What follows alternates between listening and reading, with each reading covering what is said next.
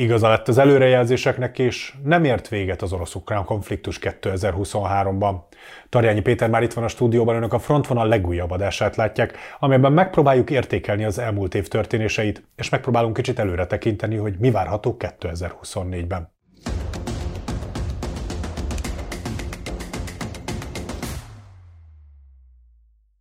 Szia Péter, köszöntelek itt a stúdióban. Én is üdvözlök mindenkit. Hát ugye azt még 2022-ben, illetve 23 elején nem mi beszélgettük egymással, hogy, hogy mi várható, de amennyire emlékszem, azt megjósoltad, hogy ez nem fog idén Persze. véget érni ez a konfliktus, úgyhogy ez, azért, ez, ez, ez be is bizonyosodott. Nagyon sok minden történt az idén, és vannak béke kötés, bocsánat, mindig kiavítasz, hogy ne így fogalmazok, de hogy valamilyen béke megállapodás, vagy tűzszüneti megállapodásra, uh-huh. hogy lehetnek lehetőségek.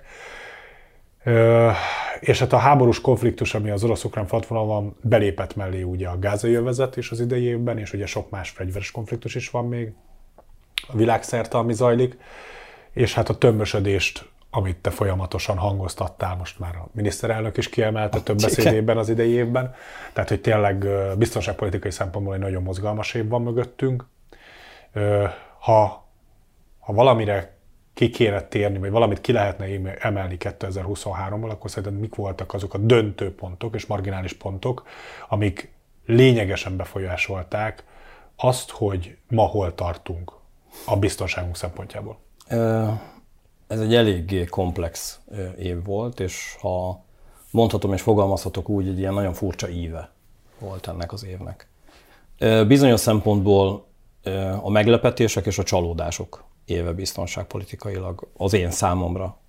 Egyrészt csalódás és meglepetés az, ahogyan egyértelműen körvonalazódik, hogy azok a gazdasági lépések, amelyeket egyébként a nyugat megfogalmazott szankciók oldaláról Oroszország ellen, hogyan tudtak működni első lépésben, itt 2022-ről beszélek elsősorban, és hogyan írta át egy pillanat alatt akár a nyugati országok vállalati menedzsmentjének profitérsége ezeket a szankciókat, és hogyan kerülték ki és hogyan oldották meg közbe iktatott országokkal, akár Oroszország oldaláról, akár egyébként, és ezt is tegyük hozzá, a nyugati országok nagyvállalatainak oldaláról azt a fajta szankciós tiltást, aminek keretében valójában a szankciók oldaláról Oroszország nem szenved most per pillanat ebben a, a, a, az évvégi pillanatban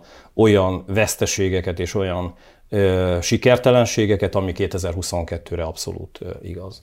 Például ez is egy, egy nagyon érdekes fejezete volt úgymond az idei évnek.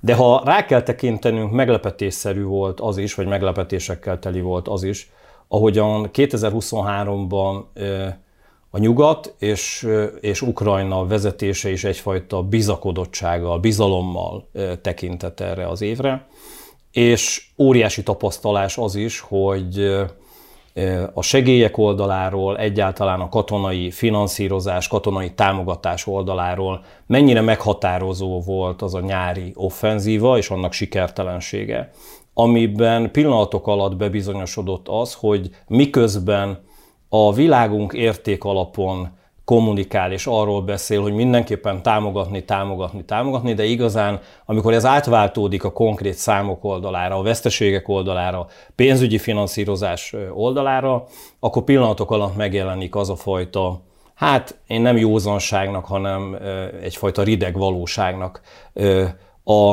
a, a képe, amiben abszolút a számok elkezdenek dolgozni, és, és a nyugati szervezés, a nyugati logisztika azt mutatja, hogy igenis Ukrajnának nehézségei lesznek a 2024-es évben.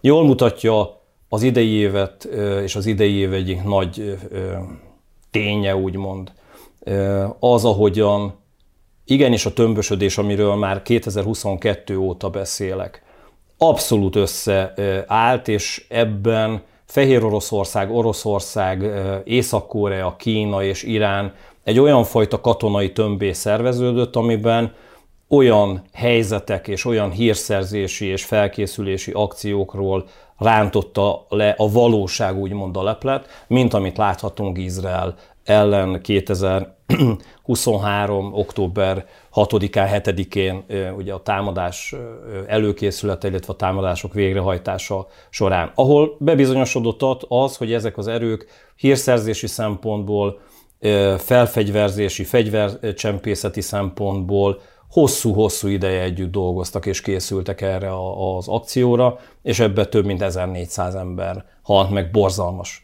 körülmények között. Hogy igenis a világunkban ezek a hatások egymást erősítik, és igenis ezek az országok már nem is titkolják valójában azt, hogy hogy összetartoznak. Hogy összetartoznak, és hogy olyan terveik vannak, amelyek nem a nyugat irányába mutatnak pozitív oldalról, hanem abszolút negatív irányokat hoznak. Jól látható az, ahogyan próbálja ez a tömb ketté szakítani az Egyesült Államokat, illetve Európát. Az Egyesült Államokat valamilyen úton, módon a csendes óceáni térségben, Tajván kapcsán például, ugye ez is az idei évnek egy nagyon fontos témája volt biztonságpolitikailag, hogy hogyan köti le az Egyesült Államok erőit, és ezen keresztül azt valahogyan összehozni, hogy az Egyesült Államok ne legyen képes Európát katonai szempontból olyan szinten támogatni, és eközben hogyan erősödik Oroszország, és hogyan tért át, ez is egy fontos rész, 2022-höz képest 2023-ban, most nagyon sarkosan fogalmazok, hadigazdálkodásra.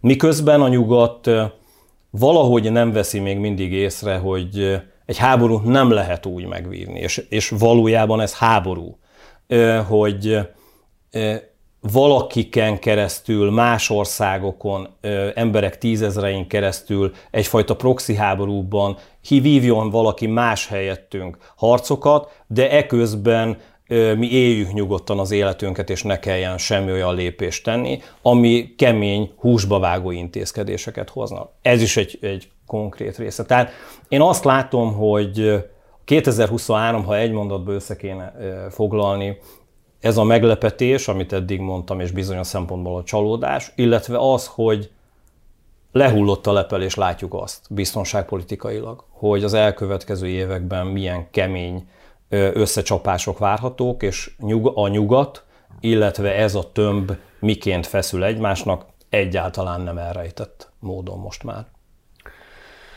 És 2023-as év szerinted az ukránok szempontjából, vagy a nyugati szempontból elhozta ezt az eredményt, amire vártak évelején? Semmiképpen sem. Tehát azért is fogalmaztam bizonyos szempontból csalódás oldaláról. Hát most gondold el az, hogy Ukrajna most már pontosan tudja azt, hogy azok a beígért fegyverszállítmányok, amelyeket 23 elején mi is szinte majd, hogy nem a műsorban darabszámra lebontva végig beszéltünk, hogy ezeknek jó része nem érkezett meg Ukrajnába, hogy ennek milyen hatásai vannak, hogy, hogy valójában egyáltalán nem olyan folyamatos a nyugat támogatása, mint ahogy ezt 2022-ben vállalások oldaláról a politika megfogalmazta. Ennek ellenére azt kell, hogy mondjam, hogy Ukrajna ellenállása emberfeletti de egyértelműen látható az, hogy valójában Ukrajna azért képes harcolni, mert a nyugat mögötte áll, és ez most már egyre inkább látható. És az is, hogy az ellenállás ereje abban az esetben hónapokban mérhető csak, hogyha a nyugat kihátrál ebből a helyzetből. Ugye erről az IMF vezére is beszélt most. Így van. Ennek vannak gazdasági részei, és vannak katonai részei. Mind a kettőre igaz ez az állításom. Ezt mondtam is egyébként az elmúlt hónapokban. Látható az, hogy Oroszországnak esze ágában nincs feladni ezeket a gondolataik, ezt az fajta inváziós politikáját és ezeket a támadó gondolatait, sőt, ennek keretében egyre inkább, és itt megint csak a lehullott a lepel fogalmat hoznám, látható az, hogy hogyan próbálja a nyugat egységét szétzilálni, és mennyire készül Oroszország arra, és Kína is, hogy 2024-ben például az Egyesült Államok választása alapjaiban zilálhatja szét, hogyha például republikánus győzelem van, azt a fajta eddigi biztonságpolitikai stratégiát, amit a nyugat követett. Igazán én azt látom, 2023-nak egy fontos ismérve, hogy a nyugat pontosan látja most már azokat a gyengeségeket, amelyekkel az elmúlt években vagy találkozott, és valamilyen szinten próbálta kezelni, de nem sikerült, vagy egyáltalán a szőnyeg alá söpörve tudomást sem vett. Itt gondolok a terrorizmus kérdésére, az iszlám elterjedésére Európában, a radikalizálódó iszlámra, arra, hogyan nem tudnak egymás mellett élni egyébként közösségek, és nem is akarnak egymás mellett élni közösségek Európában, illetve elsősorban Nyugat-Európát említeném.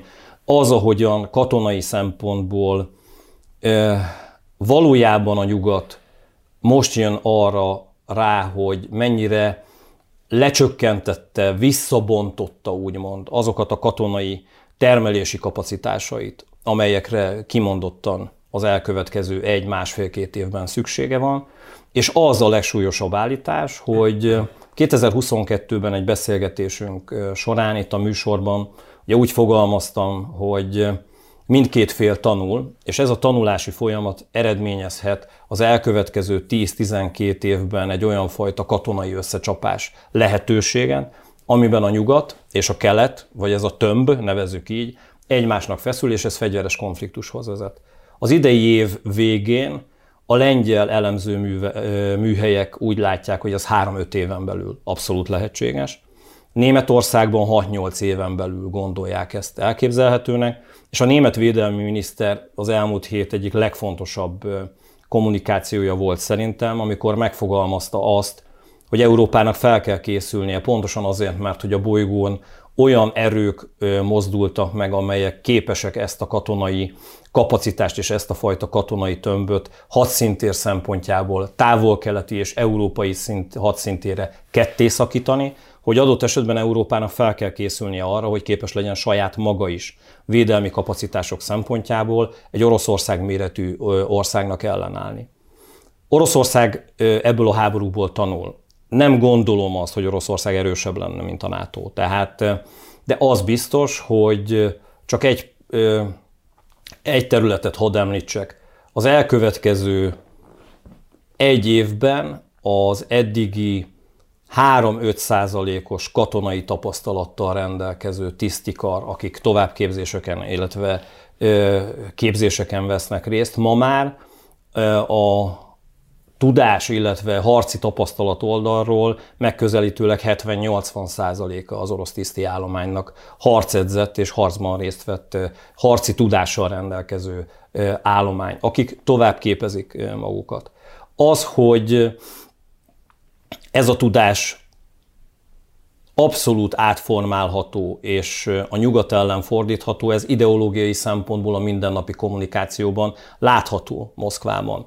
Miközben kísérteties a hasonlóság, ahogyan ezt visszautasítja Oroszország a mindennapokban, és arról beszél, hogy semmit nem akar a NATO-val. Emlékezz vissza, 2019-től kezdődően minden hónapban arról beszélt Oroszország, hogy nem akarja megtámadni Ukrajnát, és a vége az lett, hogy egyébként 2022. február 24-én az invázió megkezdődött, de bármennyire is furcsa, február 23-án is még arról beszéltek, hogy nem akarnak semmi ilyet tenni. Tehát ez is egy, egy, egy, egy, egy figyelmeztetőjel. Az látható, hogy az a fajta gondolatiság, amiben a NATO terjeszkedik, ahogyan Finnország és Svédország NATO-ba csatlakozás, ugye Svédország még lebeg ilyen szempontból, és például a Balti-tenger térségében Oroszország visszaszorulása katonai szempontból. Ugye a Fekete-tenger térségében is nagyon komolyan a Fekete-tenger nyugati medencéjéből Oroszország flottája háttérbe szorult. Jelez eredményeket, de egyértelműen azt mutatja, hogy a NATO nem alhat egyáltalán, és azokat a katonai képességeket személyi oldalról, technikai oldalról, és ami ennél sokkal fontosabb, gyártási kapacitási oldalról fel kell pörgetnie, és készülnie kell arra, hogy adott esetben az elkövetkező években egy orosz invázió esetén fegyveresen képes legyen ellenállni önmagában Európa. Ha a távol-keleti térségben, és ez a horror forgatókönyv most, több elemző műhely oldaláról és tollából, ami évelején a kérdésed az, hogy mi volt évelején és évvégén. Évelején még elképzelhetetlen volt. Tulajdonképpen az elmúlt 10-12 hónapban átíródott ez a fajta biztonságpolitikai gondolkodásmód és doktrina, és abszolút forgatókönyvek oldaláról ez a fajta ketté szakított hadszinteles megközelítés, amiben az Egyesült Államok és szövetségesei ez alatt Dél-Koreát, Japánt is értem, Fülöp-szigeteket, sőt akár Vietnámot, Ausztráliát, Új-Zélandot egy fegyveres konfliktusra kell, hogy készüljön, ami az elkövetkező 4-6 évben megjelenik a tajvani szorosban, illetve a, a, a dél-kínai tengeren. Eközben Európa pedig arra kell, hogy készüljön, hogy, hogy hogyan képes önmagát megvédeni Oroszország ellenében. Tajvant majd még szeretném visszahozni, Jó. mert a jövő évre szerintem ez mindenképpen egy fontos kérdés, de egy aktuális, aktuálisabb dolognál maradva, ami, ami szintén nagy befolyással lehet az, a következő évre, az ugye múlt héten volt az EU vezetőknek egy Igen. EU csúcsa. És hát itt történt azért egy fontos dolog, ugye arról akartak dönteni, hogy Ukrajna, NATO, Ukrajna EU csatlakozása kezdetét vegye el.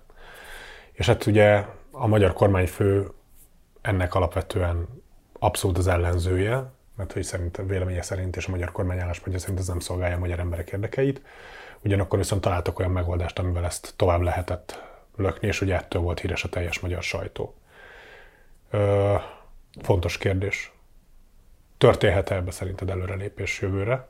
Illetve fordíthat-e, változtat-e egyébként ez bármit a háború jelenlegi menetén, amennyiben ez az egész ez lép valamilyen irányba? Én, az, én ezt ketté bontanám. Tehát egyrészt maga ez a tárgyalássorozat, amiben egyértelműen körvonalazódik, hogy 26 ország másként gondolkodik Ukrajna tekintetében. És egységesen gondolkodik Európa a tekintetben, hogy az Európai Unióhoz kellene csatlakoznia és tartoznia Ukrajnának. Ez egy alapstratégiai megállapodás, vagy egy alapstratégiai gondolat, nem megállapodás, gondolat, amivel a magyar kormányzat nem ért egyet.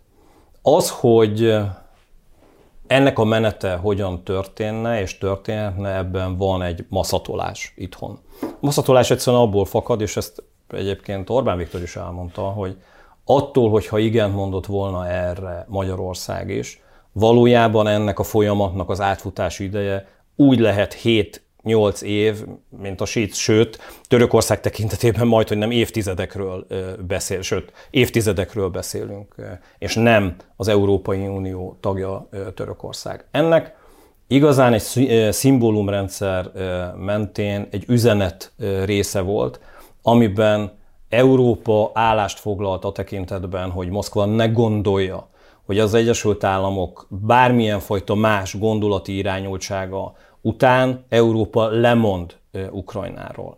Ezért, és ennek a gondolatiságnak mentén gyújtottak úgymond örömtüzeket Kijevben, mert hogy ez a kommunikációs üzenet, én azt gondolom, hogy átment a magyar kormányzat mindenfajta lépése ellenére. Az, hogy ez katonai szempontból, és itt, itt mondanám a másik részét, hozott-e valamilyen fajta változást Ukrajnának? Én Vagy azt gondolom, valamilyen? Én azért mondom, ezt, is, ezt a részt is akkor ketté bontanám, hogy hozott-e, azt mondom, hogy nem. Én azt látom, hogy Putyin ettől, hogy ez a hír fölröppent, nem aludt rosszabbul egyáltalán. Mert hogy ennek át kell formálódnia katonai segítségnyújtásba, ami elsősorban az ukránoknak technikai, tehát hadi eszközben való támogatást kell, hogy jelentsen, illetve lőszer és mindenfajta muníciós utánpótlást, illetve egyéb utánpótlási lehetőséget is. Na ezzel kapcsolatban van Európának komoly problémája, például gyártási kapacitás oldalról. Mondhatja azt Európa, hogy ezt a támogatást meglépi, de ennek felpörgetése és az, amit Oroszország megtett az elmúlt egy évben, és amitől, mint ördög a tömén füstöl fél Európa, ez a félig meddig hadigazdálkodásra való átállás, amin keresztül az állam olyan szinten rendel meg dolgokat és allokál pénzeket, ami megéri a hadiiparnak, hogy ebbe belefinanszírozzon és felpörgesse a gyártási kapacitását, ez most Európa oldaláról gyerekcipőben jár még. Ha ezt meglépi Európa, akkor ez Ukrajnának valós és tényleges segítség, ami nagyon-nagyon tud fájni eh, Oroszországnak. Ebben van például ugye az 50 milliárd eurós segítségnyújtási csomag, amit a magyar kormányzat megvétózott, és amivel kapcsolatban kapott hideget, meleget pillanatok alatt Orbán Viktor, és ez egy olyan fajta konkrétum, és akkor itt jön az, hogy mi az, ami fájna Oroszországnak, ha ez az 50 milliárd eurós segélycsomag valahogyan lehívhatóvá válik Ukrajna számára. Az, amit itthon biztonságpolitikai szakértők megfogalmaznak, hogy nincs ennyi forrás, nincs a túrót. Ha az Európai Unió akar 50 milliárd eurót adni Ukrajnának, akkor tud 50 milliárd eurót adni Ukrajnának. Kísérteties egyébként a hasonlóság abban is, ahogyan ugye egy ilyen 60-70 milliárd dolláros nagyságrendű katonai segélycsomagról hezitál és vitatkozik az amerikai demokrata és az amerikai republikánus párt az Egyesült Államokban, és érdekes módon ezzel majd, hogy nem paritásban és egy időben egy 50 milliárd eurós csomagról vitatkozik Európa. Tehát én azt látom, és amiről beszélgettünk is bő egy-másfél hónapja, amikor azt fogalmaztam, hogy van egy B-terv, amiben Európa arra készül és azon gondolkodik, hogy mi van abban az esetben, hogyha az Egyesült Államok nem ad finanszírozást, akkor tulajdonképpen ez az 50 milliárd euró katonai szempontból nyújthat segítséget Ukrajnának, hogy képes legyen folytatni a, a háborút. Ebben nagyon kemény üzenet, és, és én azt hiszem, hogy mélyen elgondolkodtatja az európai döntéshozókat, hogy, hogy hogyan áll ennek a konkrétumnak ellen a magyar kormányzat. Tehát az, ahogyan végig lehetett vinni a 26 országnak, hogy jó, akkor kezdheti a csatlakozási tárgyalásokat úgymond, és, és Európa hitet tesz amellett, hogy Ukrajna Európához tartozik, ugye ez a kommunikációs üzenet. Az 50 milliárd euró az egy konkrét valami, ami nagyon gyorsan kell Ukrajnának. Ha ebben a magyar kormányzat, és mint ahogy egyébként volt már egy vétó, ennek végrehajtási részében az elkövetkező hetekben, amiben én azt gondolom, hogy az Unió megpróbálja kikerülni Magyarországot. Azért, hogy ez a pénz SOS meg tudjon jelenni. Ukrajna oldalán egy tárgyalást megakasztó, folyamatokat megakasztó, folyamatos magyar politika lesz jelen. Én azt gondolom, hogy ennek lesz nagyon komoly retorzia része Magyarország irányába az Európai Unió oldaláról, úgyhogy nagyon vékony borotva élen táncol a magyar kormányzat ebben, mert ez az 50 milliárd euró B-tervként, vagy kiegészítőként a 60-70 milliárd dolláros amerikai segély mellé óriási katonai tőke injekció lenne Ukrajnának, amin keresztül 2024-ben, most ha ezt a kettőt összeadott, tehát vegyük az optimálisat, hogy a kettő valahogyan meg tud jelenni egyszerre működésben és katonai fejlesztésekben, munícióban, stb., akkor ez Oroszországnak nagyon fájni fog 2024-ben. Még amellett a korrupció mellett is, ami zajlik a fronton Ukrajnában. Elfogyhat-e az ember vagy a pénz 2024-ben a frontvonalon? Az ember szerintem nem. A pénz igen. Tehát a finanszírozásban vannak olyan horror forgatókönyvek Ukrajna oldaláról, illetve a katonai elemzők oldaláról is, amiben csökkentett költségvetéssel számolnak, azzal nem, hogy egyáltalán nem kap forrásokat Ukrajna, és mindenfajta elemző, tehát itt, itt már, már nagyon sok híradás volt itthon, hogy, hogy már el is fogyott az ukránoknak a pénze, százszázalékosan elfogyni nem fog. Tehát, hogyha itt ebben ilyen valószínűségeket kellene, tehát ugye beszéltük előbb azt, hogy forgatókönyvek között a 60-70 milliárd dollár és az 50 milliárd euró, tehát ez a legoptimálisabb, legoptimistább valami. Akkor van az, hogy valamelyik a kettő közül összejön, csorgatva jön, vagy pedig nem jön össze, és ebben az esetben én azt látom, hogy mind Németország oldaláról, ugye itt 4-8 milliárd euró, Hollandia 2 milliárd euró. Tehát, hogy vannak olyan közbülső támogatások Japán oldaláról, Dél-Korea, tehát ne csak Európáról beszéljünk, aminek keretében nem olyan pénzfolyamban, hanem ilyen csorgatott pénzfolyamban érkeznek források Ukrajnába, és erre nézve is látom azt a fajta katonai gondolkodást, amiben az Egyesült Államok vezetésével NATO stratégiák, illetve ukrán stratégiák konkrétan már egyeztetés is van. Január-február hónapban egy olyan fajta új doktrinát készítenek elő, ami vészforgatókönyvként képessé teszi Ukrajnát arra, hogy folytassa a harcot, abszolút védelmi tevékenységgel, tehát a támadó tevékenység akkor itt le van némítva, vagy le van halkítva teljesen, és ezzel a védelmi gondolkodással próbál ellenállni Oroszországnak, és ha egy mondatba össze kéne foglalnom, olyan veszteségeket okozni Oroszországnak, amin keresztül hosszú távon, egy-két-három éven belül Oroszországnak nem éri meg folytatni a hadműveleteket, és nem történik meg az a katonai áttörés, amivel azt tudná mondani Oroszország, hogy sikeresen befejezte a hadműveleteket. Emellett látni kell a másik oldalt is, amiben folyamatosan igyekszik Oroszország fárasztani Ukrajnát. Az energetikai, gazdasági infrastruktúráját tönkretenni az idei évnek volt katonai szempontból egy nagyon komoly fejezete, úgymond, az, ahogyan Ogyessa, illetve a fekete-tengeri, ukrán fekete-tengeri kikötők térségét folyamatosan bombázta. Oroszország, ha visszaemlékszel, ugye érdekes volt, hogy nem a jó, nem a jó idő miatt történt ezek, történtek ezek nyáron, nyár végén, ősz elején, hanem egyszerűen azért, mert a termés, búza, gabonna, tehát hogy ezeket, amiket szállított volna Ukrajna, Ezeket próbálta megsemmisíteni tárolói kapacitás oldalról, illetve szállítói kapacitás oldalról Oroszország. Hozzáteszem egyébként, ez nem sikerült, komoly csapásokat szenvedett el Ukrajna, de azzal, hogy a Fekete-tenger nyugati medencéjéből kiszorult az orosz haditengerészet, valójában képes volt Ukrajna szállításokat végrehajtani, és ezen keresztül bevételekre szertenni. Ezeket akarja szétzúzni Oroszország. Moszkvának fontos az, hogy ez a háború addig kitartson, amíg ki nem derül 2024-ben, és 2024-nek ez lesz a fő gondolata, hogy a nyugat képes-e és akarja-e ezt a háborút tovább finanszírozni. Képes-e azáltal, hogy ezeket a hadi kapacitásokat fölpörgeti, és akarja-e például Washington új vezetése, amelyik vagy demokrata, vagy republikánus, az egyik folytatni, a másik valahogy lehalkítani egyre inkább ezt a támogatást. Tehát a 24-es év ilyen szempontból a várakozás,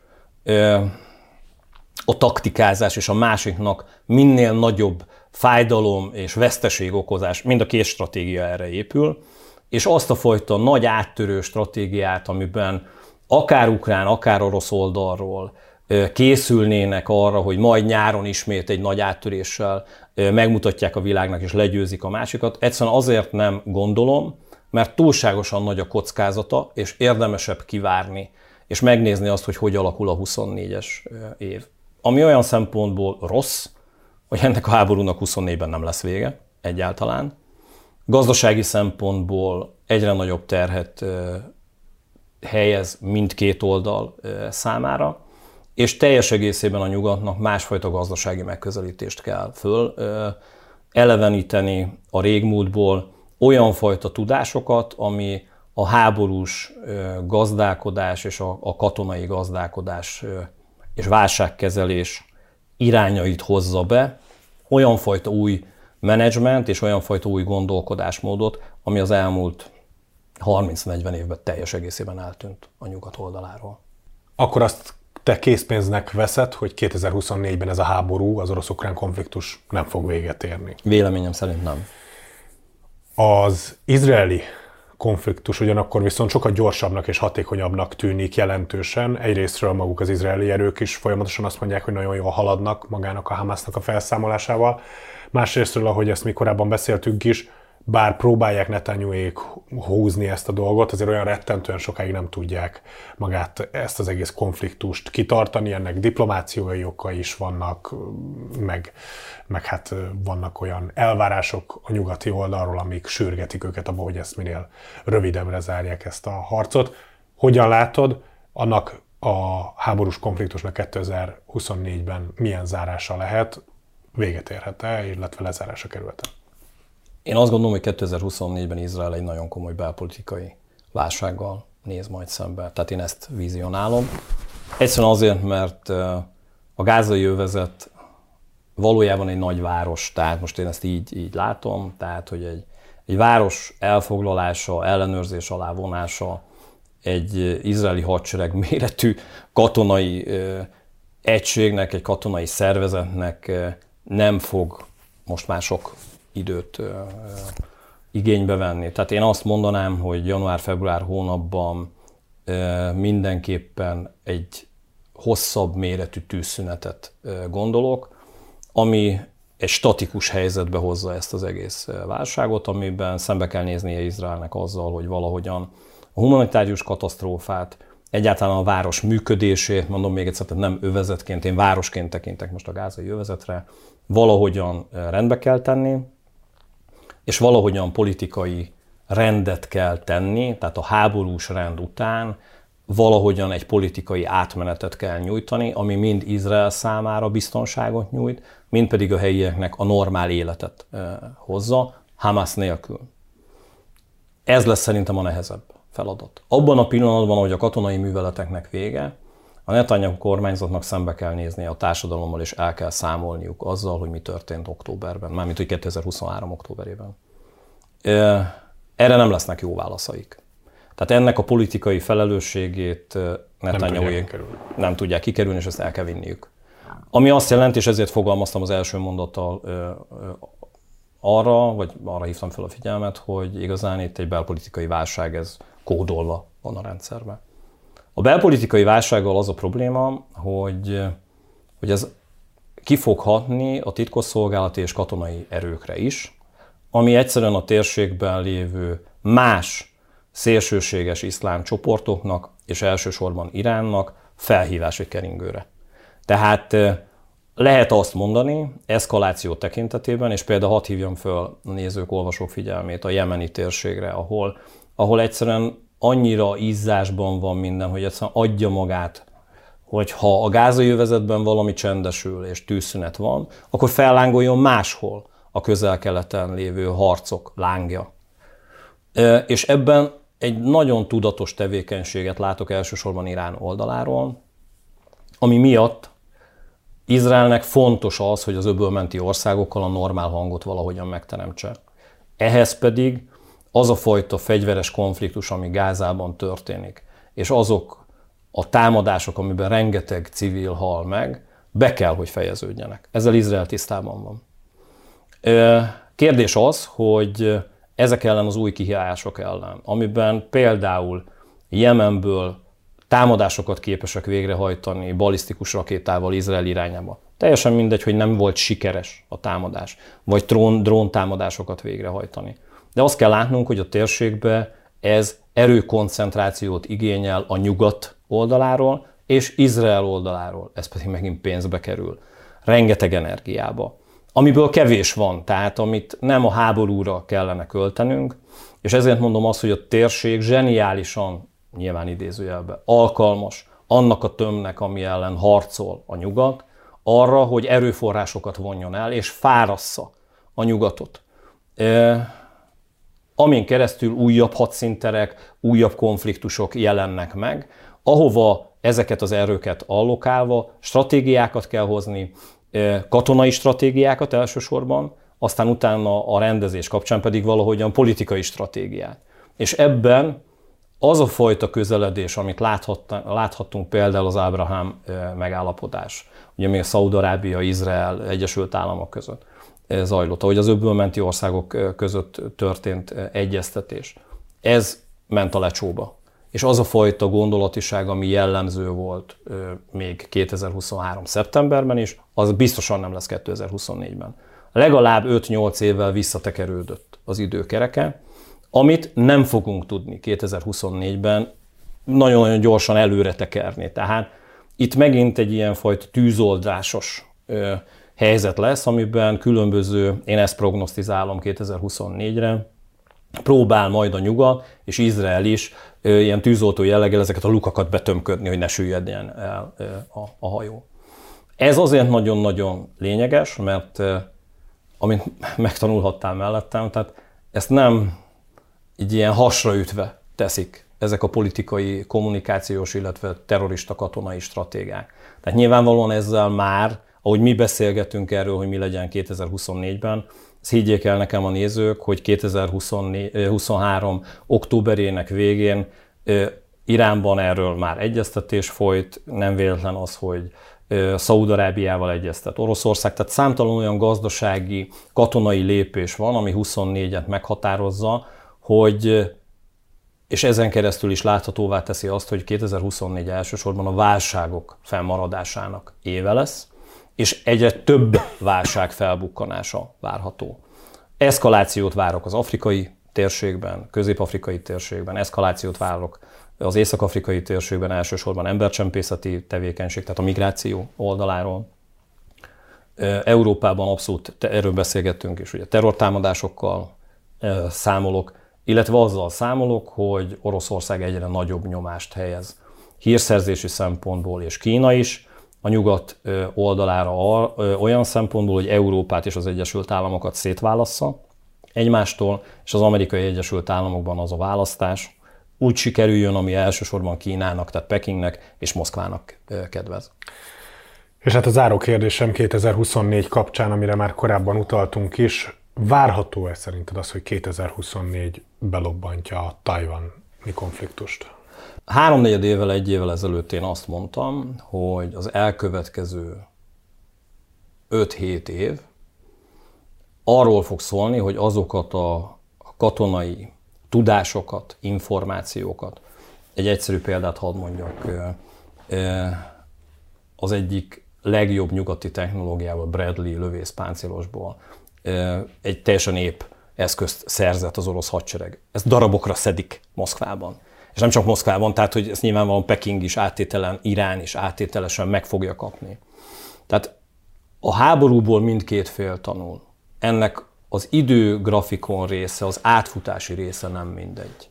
2023 elején azt mondtam volna, vagy nem, nem azt mondtam volna, tehát azt mondtam, hogy ez körülbelül 7-9 év, amíg mindegyik ország tanul abból, hogy a nyugat támogatásával Oroszország, vagy bocsánat, Ukrajna hogyan harcolt Oroszországgal. És nyilván ezeket kielemzik. Ez sokkal-sokkal gyorsabb lett. Én nem gondolom azt, hogy 2024-ben Kína egy nyílt fegyveres konfliktust felvállalna az Egyesült Államokkal. De 2025 végén, 2026 elején már nem tartom elképzelhetetlennek. Ami azért érdekes, mert hogyha ez fél évvel ezelőtt fölteszett kérdésként, akkor én azt mondtam volna, hogy ennek az átfutási ideje, amit előbb mondtam, ez a 6-8 év, tehát ilyen 2030-as évekre prognosztizálnám ezt. Sokkal-sokkal gyorsabb lett ez a fajta eszkalációs, háborús helyzet a világban. És Meg, so... hogyha kevésbé félnének konfrontálódni a nagyhatalmak. Igen. Ez egy nagyon, nagyon kemény, valahogyan tehát egyik oldalról ennek a fejezet részében az atomfegyverek, tehát a tömegpusztító fegyverek bevetése szempontjából én azt látom, hogy valahogyan megnyugodott mindkét fél. Tehát, hogy van, de nem akarják bevetni. Hogy lehet igenis úgy háborúzni egymással, hogy ez az eszközrendszer fenyegetés oldalról jelen van, ez visszatart bizonyos lépéseket, de egyébként meg lehet vívni úgy háborút, és tönkre lehet tenni egy kontinenst, egy másik országot, le lehet rombolni hírszerzési, katonai, mindenfajta gazdasági lépésekkel, amin keresztül az érdekérvényesítésben ez a tömb, vagy akár a nyugat el tudja érni a céljait. És ez azért veszélyes, mert hogy erre eddig nem volt tudása egyik oldalnak, hogy hogyan kellene ezt megtenni, hogyan lehet ezt megtenni. És igazán 2022-ben ez a tudás elkezdett fejlődni, és 2023-ban stratégiákká érett. Ez a baj. És én azt gondolom, hogy 2024-ben ez tovább fog fejlődni. Hát kíváncsian állunk ez elé, mi 2024-ben is itt leszünk, és várjuk majd a nézőket is. Péter, én köszönöm neked egész éves szakértői véleményedet, hogy itt rendelkezésünkre álltál.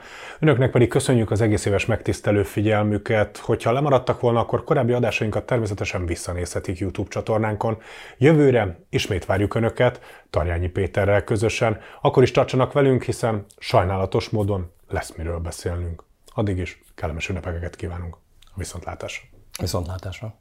A műsor a Béton partnere.